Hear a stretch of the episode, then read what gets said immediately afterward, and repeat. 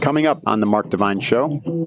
On this run, my sister gave me a hug. I dropped in. I took off. She couldn't see my landing because of the jump, but she saw that I didn't hit the next jump, which happens in slopestyle quite frequently.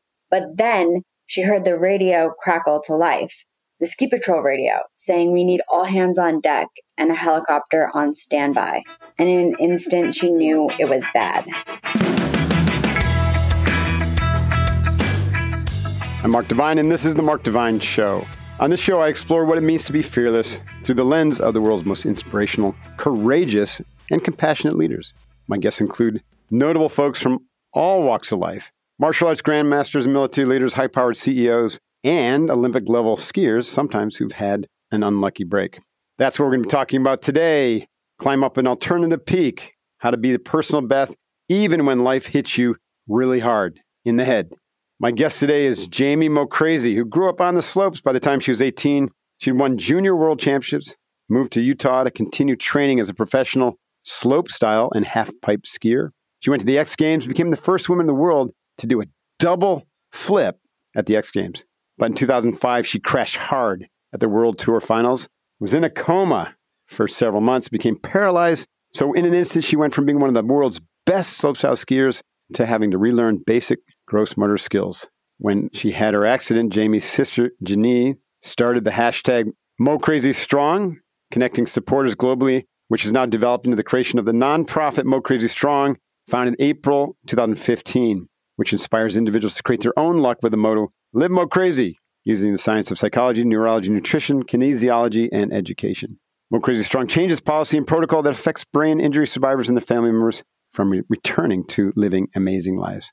Super stoked to have you join me today, Jamie. Jamie, I'm super stoked to meet you. I really appreciate your time. Thanks for being here today. Thank you so much for having me. I can't wait to get started talking. I have a lot of questions and we're going to get into this, but I first have to ask you Mo Crazy. Like, did your dad just adopt that name just because it was cool, or where did that come from? That's a great question. My actual birth last name is Crane Mosey. Crane Mosey. Oh, Crane Mosey. And the Crane is from my dad, and Mosey is from my mom. And my mom actually wanted to have us all be the Mo Crazies right away. But my dad actually didn't like that. And so they hyphenated and Mosey is AU and it's French and it was mispronounced a lot.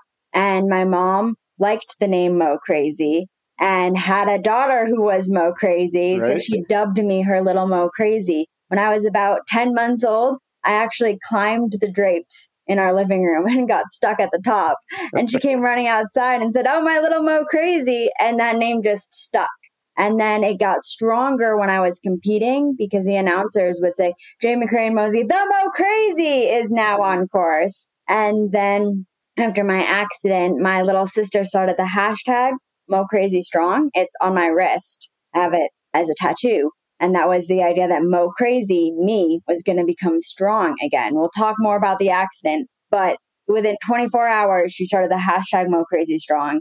And that's developed into our nonprofit and my legal last name. Did you have to legally change it? So, like when you pay taxes and whatever, or people pay you, it doesn't get confused? I did legally change it. And part of that was because I actually just got married at the end of May. Oh, congratulations. Wow. Thank you. My husband uh, when we were talking about names and like what would happen and things like that, he was kind of agreeing and supporting me that I should become who I've always wanted to be and who I felt most comfortable in my identity. So I would legally change my name to Mo Crazy. He kept his last name Clark, and then our kids will be Mo Crazy Clark. Nice. Well, thank you for clarifying that. I had a hunch that that there was some story there. Yeah, because Mo Crazy is a name that will catch catch your attention. So let's talk about when you were, you know, early Mo Crazy. Maybe not as early as climbing the the drapes, but you know, what was childhood like? You grew up in kind of the Northeast, similar to me. You said Connecticut or New Hampshire.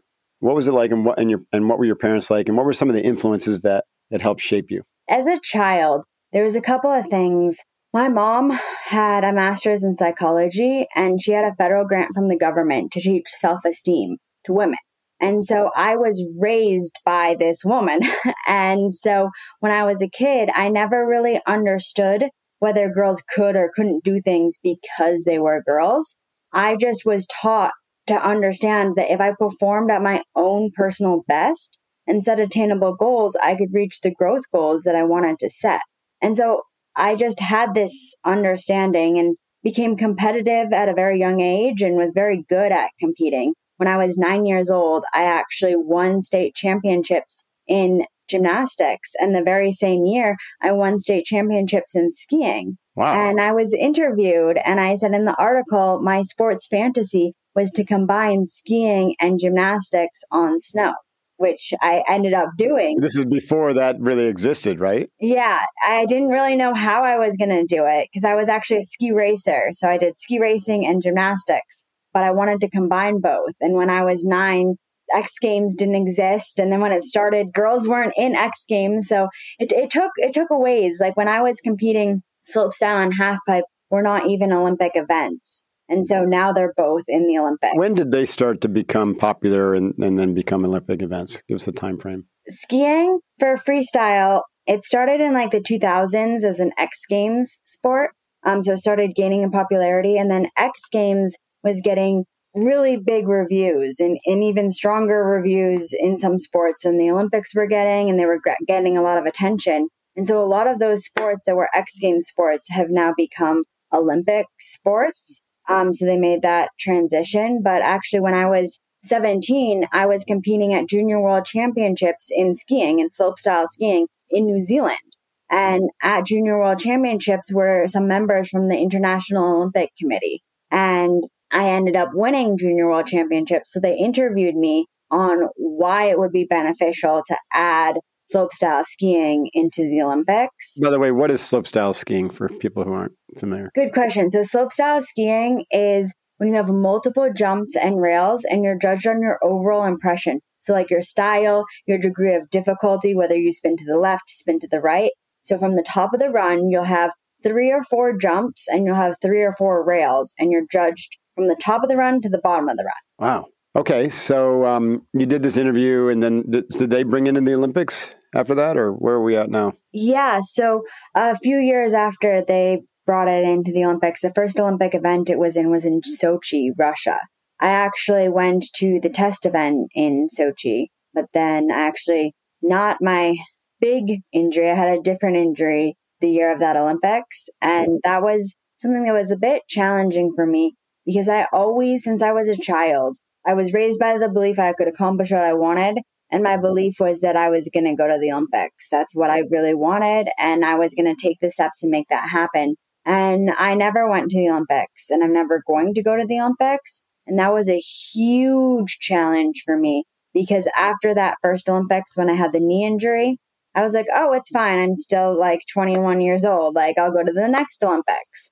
And then I had my traumatic brain injury and I stopped competing. And the next Olympics that happened was actually a mess. I was crying all the time. I was unable to, I, I couldn't really support, hold myself. So that was one of the big challenges I went through mentally and emotionally. Yeah, just dealing with that loss of, of the unfulfilled dream.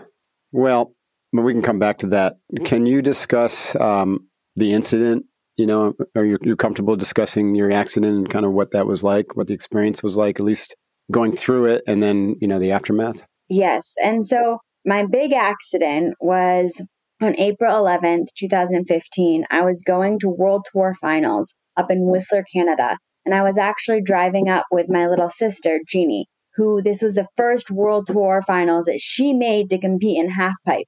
So she she was going to compete in her first World Tour finals, but on the day we're talking about, it was slope style. So Jeannie was actually watching me. She gave me a hug as I dropped in for my second run.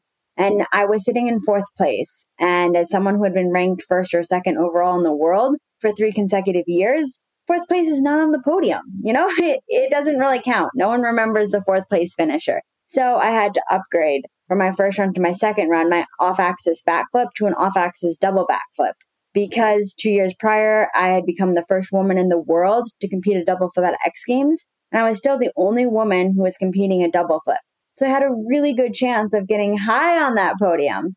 And on this run, my sister gave me a hug. I dropped in. I took off. She couldn't see my landing because of the jump, but she saw that I didn't hit the next jump, which happens in slopestyle quite frequently. But then she heard the radio crackle to life, the ski patrol radio saying we need all hands on deck and a helicopter on standby. And in an instant, she knew it was bad. And then when she skied down to me, she saw me spewing blood, convulsing, and my eyes were rolled back in my head. Do you remember what happened, or is it not clear still to this day? I don't remember anything that happened, which is interesting because it changed my life. Before that, I do have memory, and then I don't remember six weeks after um, because I was in a coma for 10 days. And then when I woke from the coma, I had serious amnesia, which means absolutely no memory, kind of like the star of 50 First Dates, but I wasn't as okay seeming as as she was. What does that mean? So could you remember what happened in a day but not the next day or or couldn't remember moment to moment? I have no memory. I like looking back on it, that chunk of t- life I have absolutely no memory of. And day to day I, I I don't have any recollection of what happened during that time. My mom was living with me in the hospital and my family would visit me all the time. I could barely know who my immediate family was, but I wouldn't know who any of my friends were. There was pictures all, all around the wall of my friends because that's something my Jeannie did was um, I originally went to Vancouver General Hospital and then I was airlifted in a Learjet from Vancouver to Intermountain Medical Center in Murray, Utah, in Salt Lake City. And when I was airlifted, I was actually still in the coma. And so when I arrived in Salt Lake City, uh, she decorated my wall with all these pictures. And she did that in Vancouver as well, all these pictures, so that when I began to come back, I would be able to rebuild my identity and figure out who I was. Um, but that was something we actually did when my mind was beginning to return. Some of my first memories are looking at my friends and, and having to remember, recite who they were, what was happening, what was going on. Aside from the memory gap, and you don't remember the the day to day experience, but do you remember this just sense of being present with your family at all? Did any of that thread through, even though you didn't remember specifics around what happened? Well, it's interesting because I don't remember like coherently, like I can't tell you exactly what happened.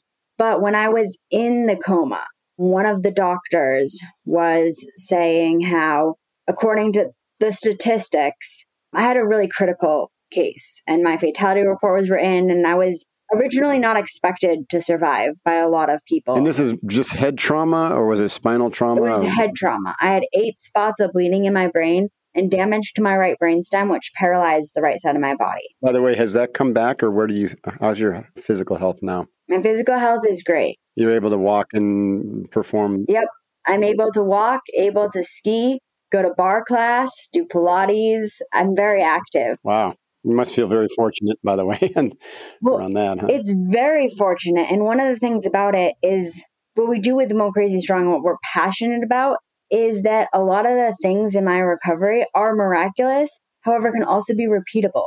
Because with neuroplasticity and rebuilding your brain pathways, the statistics for regaining mobility after brainstem damage are still in single digits. However, if you do things like when I was in the hospital, starting when I was in the hospital, my mom would tape down my good hand and make me make breakfast with my weak hand and forcing me to use those muscles reopened and recreated different pathways so that it started to work again. And when I left the hospital for over a year, she would still tape down my right hand. And of course, you can't do this for like eight hours during the day or even an hour probably during the day. She would just do it for like 20 minutes or a half an hour the longest was like an hour that it would be taped down. So you do it short. You don't want to overstress yourself and overstimulate yourself, but you have to force your body to reuse that side that got damaged. And many individuals who have brain injuries and they do have body impairments after and a lack of mobility, they do the opposite. So instead of taping down their strong hand and making them make breakfast, and at the beginning, it took me an hour to make cereal and pour milk and cut up the strawberries with a plastic knife. It was so hard. And so the family caregivers do the opposite. They think, oh, my family member, they suffered this huge trauma. Why don't you hold your cup in your left hand? Why don't you open the left hand? Here, I'll help you cut that up. I'll help you do this. I will support you, but I'm actually coddling you So I'm putting a brick ceiling on your recovery process. So you're only going to get to this level. And a lot of doctors do that as well. My older sister is a doctor and I think very highly of doctors. However, a lot of times when they say like what started this tangent was talking about when I was in a coma and the doctor said, one of the doctors has some fabulous ones, but one said she will never be able to live independently. We don't know if she'll ever walk again. She definitely won't ski again. She will never be normal. And I woke up telling my mom, I want to be normal. And I had never wanted to be normal in my life before that. I was a professional skier. Part of your, your conscious took, was able to be present and hear that. It's just the brain wasn't able to store the memory. Yeah. And then I said, I literally said, and this was during my amnesia time, so I don't have memories of this, but I literally said to my mom, that man told me I will never be normal. I just want to be normal. And they're doing more and more studies that people are receptive in comas. They understand, they know a little bit about what's going on which is actually one of the protocol changes that Vancouver General Hospital actually did after my traumatic brain injury and the care that my family did. And um, we're actually coming out with a short documentary.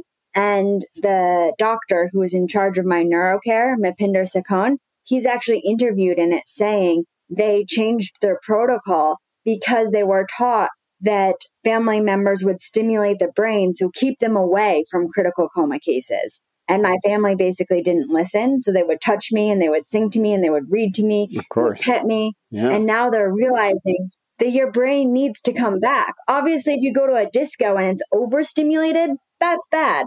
However, family stimulation um, is very beneficial to a brain injury recovery.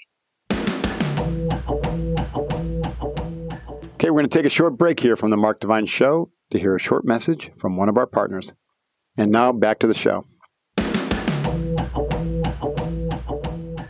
You know, awareness and cognition, right, are two separate things, right? Cognition requires a healthy brain, right? And that's what you experience. Your cognition was temporarily stunted or shunted down or interrupted, but it didn't mean that you weren't aware, right? And you still had the rest of the functioning of the nervous system and just pure witnessing awareness itself, which again gets more into the metaphysics of what is, you know, what is that compared to the use of the brain for storing memory and making meaning and whatnot.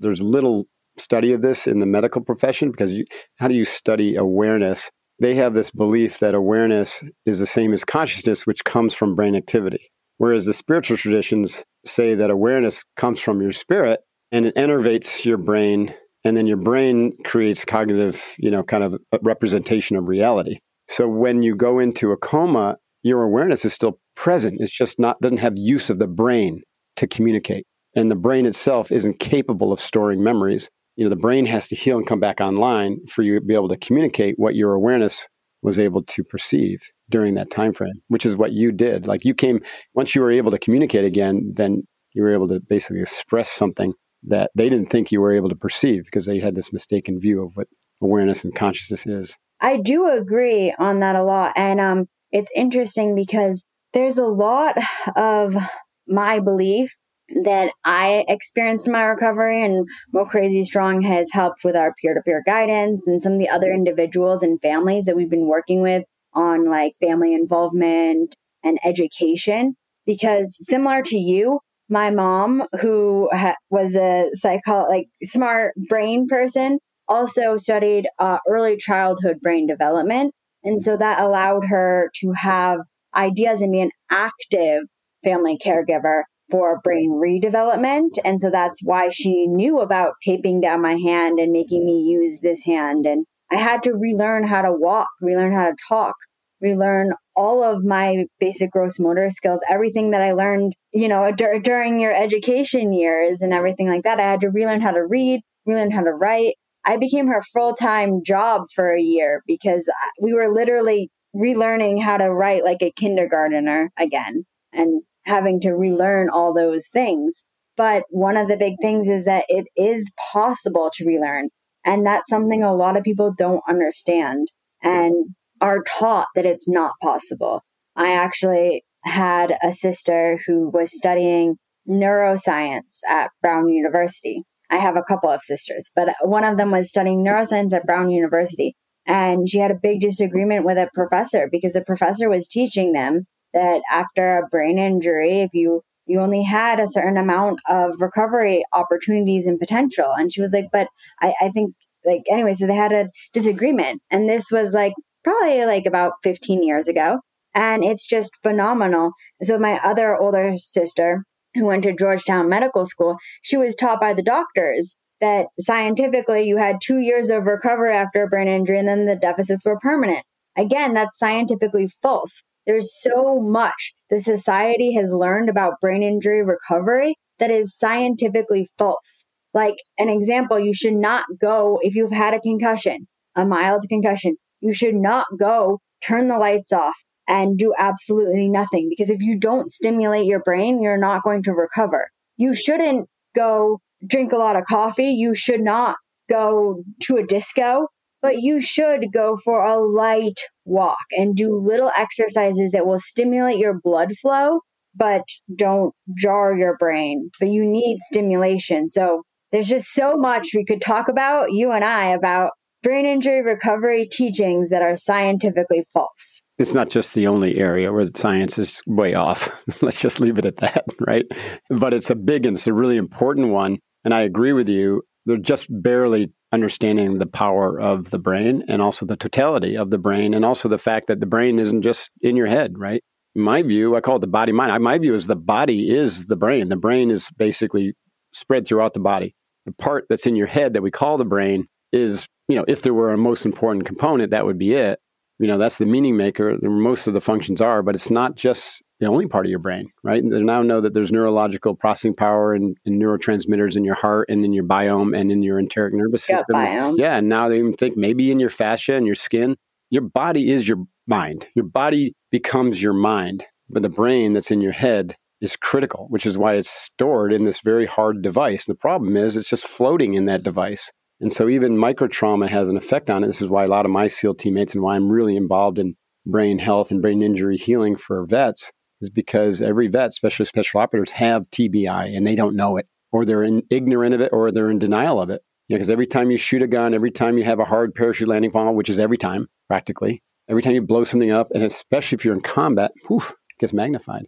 Then you take it to another extreme. Like if you have a massive trauma to your brain, you know, that brain is just getting bounced around in there big time and just smacking against the walls. And then what that means, those injured areas of the brain then have to heal and they're not getting the blood flow they need and everything. So unless you stimulate them lightly, you're not getting the blood flow and the oxygen and the and the energy they need to recover. But so that's just part of it is recovering the traumatized parts of your brain. But the brain itself, you know, at any one time you're using just a small percentage of your brain. In certain areas, like we say, okay, this area of your brain is, you know, for your olfactory, and this area is for your auditory, and this area is for your visual, and blah, blah, blah. Guess what? Your brain can relearn that stuff in other healthy areas of your brain, which is what you were proving. Yeah. Right. Doesn't mean those old areas won't come back online and share the load. But while they're healing the traumatized area, the rest of your brain can pick up the slack and start to really open up and take on some of those functionings. And this is what you were proving. We have trillions of synaptic connections, and, and there's so much in our brain that even if it's like right next door, and so this path was shut, but this path opens right next door, you can heal and live a good life but one of the things that popped into my mind that you were mentioning about your brain being part of your body. When I was recovering in the hospital, my older sister would bring in organic food every single day. She would bring in meals for me because we recognize how your brain is your body, which means that the food you intake, so like it all affects it so much. And my mom is studying mind body a PhD program, and her specialization is on brain injury recovery because we are so passionate about it as well. Because there's so many things like your food choices. A lot of people don't recognize that it actually plays a role in your recovery. That certain things like coffee and alcohol right after a brain injury will affect your brain, and also sugar sugar has such an effect on your brain after a brain injury that I didn't have any coffee or sugar or alcohol for the year. Now, I personally am not super stringent on a diet. I don't have a diet. I try to eat healthy and I make choices on things, but I'm open to eating a percentage of everything. So I don't have a strict diet. But I do passionately believe that if I had had coffee right after my accident, or if I had had mm-hmm. white sugar right after the accident, it would have affected my recovery. Yeah, I totally agree. So, from the intake, fueling intake, if there's a traumatic brain Im- injury, that sounds like three big no nos are obviously caffeine, is it the caffeine or the coffee that's bad? Like, could you drink a decaffeinated cup of coffee? It's the caffeine that affects you. It's the primarily the caffeine. Now, there's other toxins in coffee too that probably aren't aren't good for the brain. so, alcohol, obviously, that's no brainer, and, and white sugar, man, that's evil for the body in general, but certainly for the brain. So, when you're recovering, everybody has those days that you just feel blah and you just need comfort food and you need something happy. And you can make comfort food that doesn't have sugar in it without being like a super health nut. Like I make a banana bread and when I actually met who's now currently my husband 5 years ago, he didn't think he could like a dessert that didn't have sugar in it. And I made him my banana bread and I didn't tell him it didn't have sugar in it and he loved it. And then a couple months later I was like there's no sugar in it. There's some honey in it and you caramelize the bananas because honey still has that sweetness factor, but it's much better for you than sugar. Once you recognize this and you get off of it, and it takes, you know, like for our clients, it takes a few weeks for them to detox from their sugar addiction. Then all of a sudden they have all this energy, Yeah. right? And all this clarity because the brain is getting healthier. And also, like you said, you can eat those healthy, tasty treats, but you don't end up with that crash. Then, where I'm going with this is if someone puts a donut in front of me, like after one of our long SealFit weekends and whatnot, you know, during the event I haven't eaten in, in 18 hours or something, someone puts a donut in front of me, I might have a bite just for the hell of it. And I actually feel horrible after that. I enjoy taking that one bite and then I immediately feel the sugar rush and then the crash just from one bite of donut. It creates this massive contrast. You're like, holy cow. There was a time in my life where I could eat three donuts and I would still crash, but my whole system was like propping up you know, this dysfunctional, you know, habit and creating long-term distress in the body. The contrast is extraordinary, right? Both how good you feel when you don't eat it, even if you eat a healthy treat, when you don't eat sugar, but also how bad you feel when you do, when it sneaks in or you deliberately do eat it. And those right there, you got to listen to your body. It's telling you the truth. That's something that just made me think of moving on is that people will say, do you pay attention to what you eat? Yes. Do you take supplements for your brain health? Yes they'll say, Oh, so you're completely healed. Like, you don't worry about it. And I was like, No, like our brains, we always need to pay attention to our brains because we're always getting older. We always have to be conscious of 100% things. agree with And you. so my choice is actually our house is sugar free, but I do ha- go out and have ice cream. I don't actually feel as terrible as you were saying, but I don't eat it very often. But I do sometimes at, in other places have sugar, but in our house, we make alternative choices to still get that comfort food or that sweetness without sugar in it. It's surprising when we make like pancakes or waffles, we make them really simple. It's just like eggs, a little bit of baking powder, flour, milk. And that's about it. Sometimes you put some cinnamon in or other things, but uh, most of the time when you go out to a restaurant, your pancakes will have sugar in them. And you don't need sugar and all the stuff that's sugar is in. No, I'm you. I, I haven't had pancakes in years. Um, I veer mostly toward paleo, keto, you know, type, but I don't consider myself to be on any particular diet either. I just, I eat what my body tells me is healthy and what's good. And, and, and I consider this training. And so what, there's training for recovery, which is what you've done mostly, but now you've shifted to training for life, which is what we teach at SealFit. It's like we train for life. And what does that mean? You cut out the bad and rebalance your body. And then in order to keep your body healthy, you optimize your nutrition, your sleep, your exercise, and everything. And then you work on an incremental program to actually improve the quality of your thinking. And this is a mental development through meditation, visualization, and, and other techniques, as well as the emotional development, clearing up the shadow items from your past. So we call it integrated development. Because if you're not training yourself, the world's training you. Let's say, absent a traumatic injury like yours, once you get to a certain age, the expansion phase of your life is over and you begin the contraction phase, right? And so then it requires a lot of pushing against that inertia of the energy of kind of like what we would normally think of as aging, right? To include the brain, you know, aging. We have such extraordinary mental powers as human. We're, we're barely tapping into it, which your story has helped prove.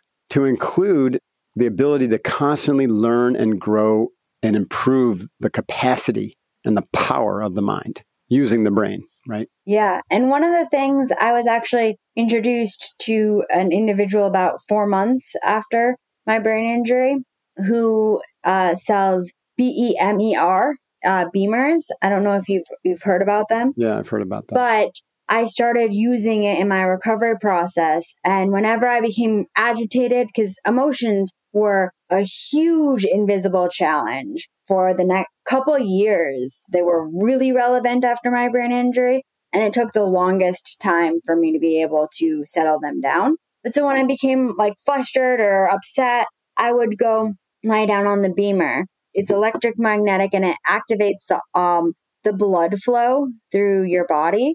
And so I would lie on it and kind of a combination of like what the BEMER does and then also what you mentioned about meditating and calming your mind.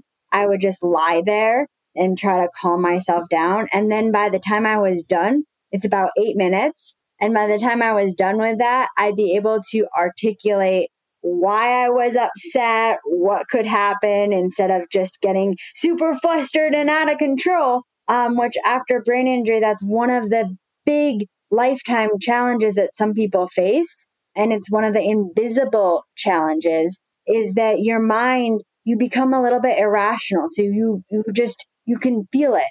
So when i was beginning to recover i could feel myself almost getting like pulled. Like when i started getting upset and i would just get really upset and then tied up. And then you can't i wouldn't be able to think anything through. And so i would just behave and respond irrationally and stressed out. And then if i calmed myself down and increase my blood flow and things like that, then I'd be able to articulate why I was unhappy with something. And then mostly, I don't really know any of them that weren't solved. you can't solve a problem if you're all hyped up, right? And yeah. aroused. So you gotta you gotta get into that de-aroused state and calm everything down. And then, you know, A, you can feel and let the energy flow a little bit better, and B, you can you can make more sense of it. And at least then begin to objectify it and solve the problem. Okay, we're going to take a short break here from the Mark Divine Show to hear a short message from one of our partners. And now back to the show. I think what you're describing back to the vet situation, one of the reasons there's so much suicide amongst veterans and first responders is because of that hidden nature of TBI, mm-hmm. right? Traumatic brain injury, and especially when it comes in small doses over a long period of time you know, if you have small doses of TBI every week over 10 years, it's no different than getting clunked in the head a couple times in a big incident. It's just, it just then slowly creeps up on you and you never have the pause to say, wait, something just happened. Let me look at my brain health, right? And so suddenly 10 years into it or whatever, after a career in some cases, they have a seriously traumatized brain and yet they've never been told it and they're in denial about it because they're supposed to be, you know, healthy, tough, tough, exactly, grit through anything.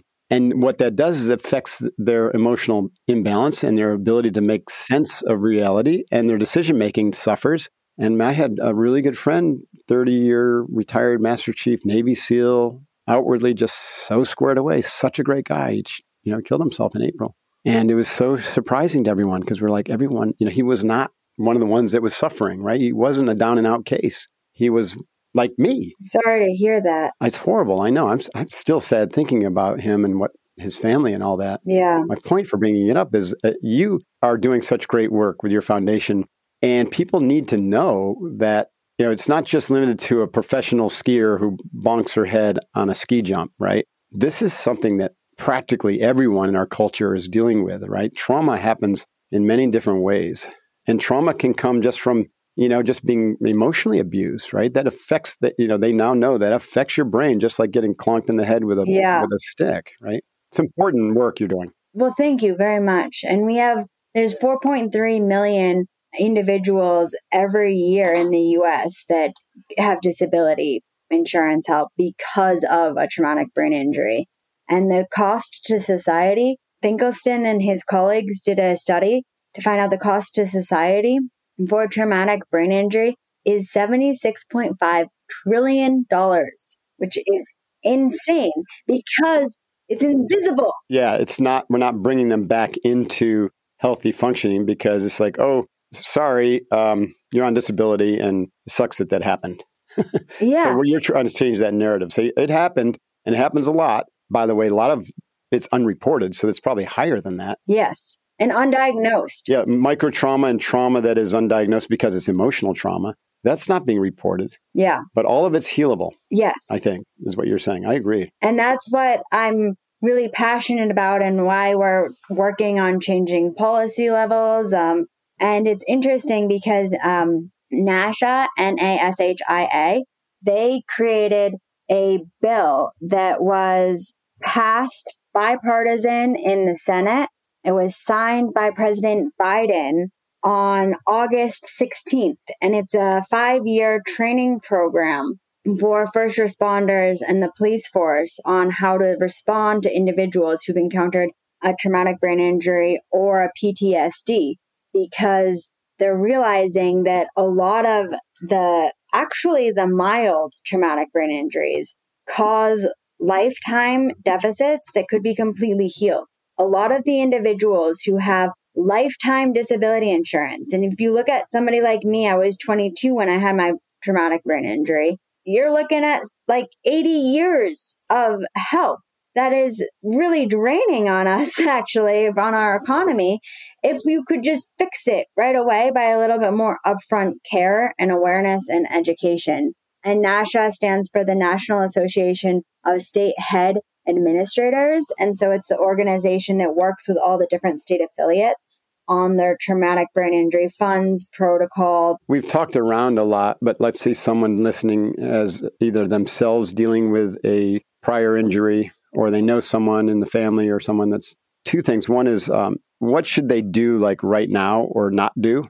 You know, what are the top three things? Let's just say that they, we already talked about nutrition, training. So, what are the like the top three things you recommend if there's that? And then, how do they find out more information from you and your organization, or how do we support them best? I guess is what I'm asking. So, I think um, some of the top things are, as we already talked about, nutrition, outdoor therapy, getting outside and experiencing. Like I started my outdoor therapy when I was in a wheelchair in the hospital. My family would bring me outside.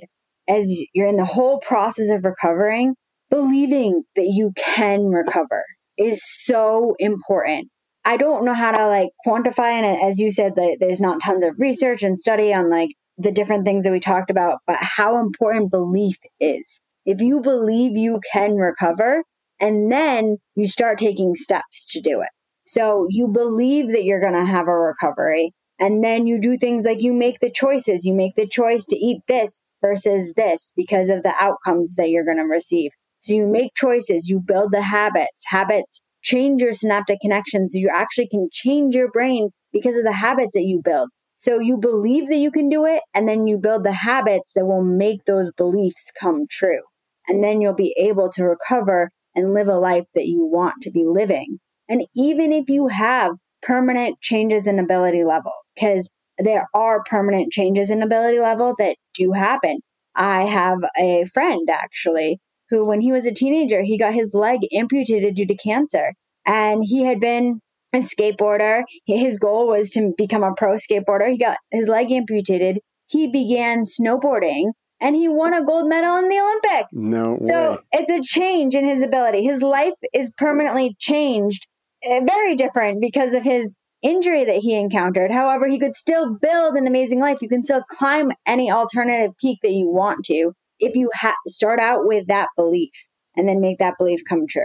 And you can find out more information with mocrazystrong.org, M O C R A Z Y S T R O N G org is our website. And then also Jamie Mo Crazy is my Instagram. And I'm pretty active on Instagram. And if you message me, I will respond. Sometimes it takes a little, a little bit of time because if we're not mutually following each other, it gets pushed a little bit. But I do always make an effort to read through the messages that I don't have connections to and, and respond to the people who reach out to me. So the best way to reach out to me personally is on my Instagram, Jamie Mo Crazy. Then we do have a Mo Crazy Strong Facebook and we do have a website, mocrazystrong.org, and you can find out more information. And if you are a brain injury survivor or you have connections to one, we do offer some peer to peer educated guidance mm-hmm. and education.